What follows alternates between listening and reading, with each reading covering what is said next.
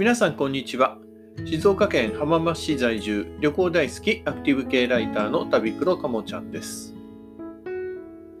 今日は決断を人に委ねるのではなく自分で決断しましょうという話をしてみたいと思います、まあ、今の時代特に自分で何でも決めていかなければいけないような環境になりつつあります。まあ、自分の考えを持って、まあ、自分だったらイエス、オアノーで、まあそこのところで、今までですと他の人の判断、他の人にこれはどっち行った方がいい？とかっていうふうに決めて、で、まあ相手の思うままに、いや、イエスの方がいいと思うよとか、ノーの方がいいと思うよとか言われて、それでまあイエスにまあ、もしくは脳の方向に行くというのはちょっとどうかなという感じなんですね。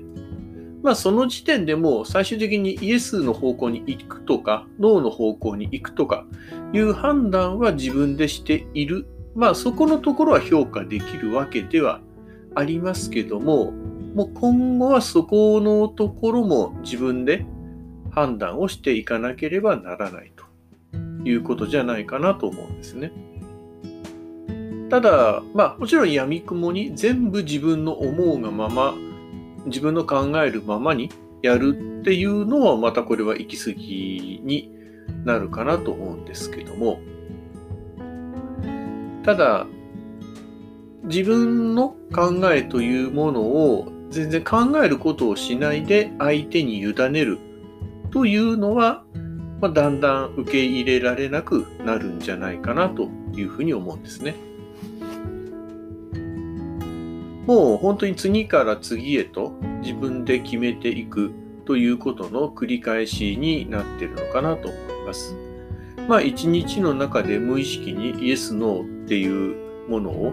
何千回とやっているわけですので、まあその数がさらに増えてくるということになってくるんじゃないかなと思っています。まあただ重要度がその中で増してくるというわけですけども、やはり重要度の高いものというのは、プレッシャーもかかってきます。ただ、まあ、ある程度やっていて、進み出して、まあ、ちょっといった段階で、いや、これは絶対おかしいなと思うものについては一旦バックして、元の位置に戻ってやり直すとか、あるいは少し下がって、いや、ここの男の判断が間違ってたなと。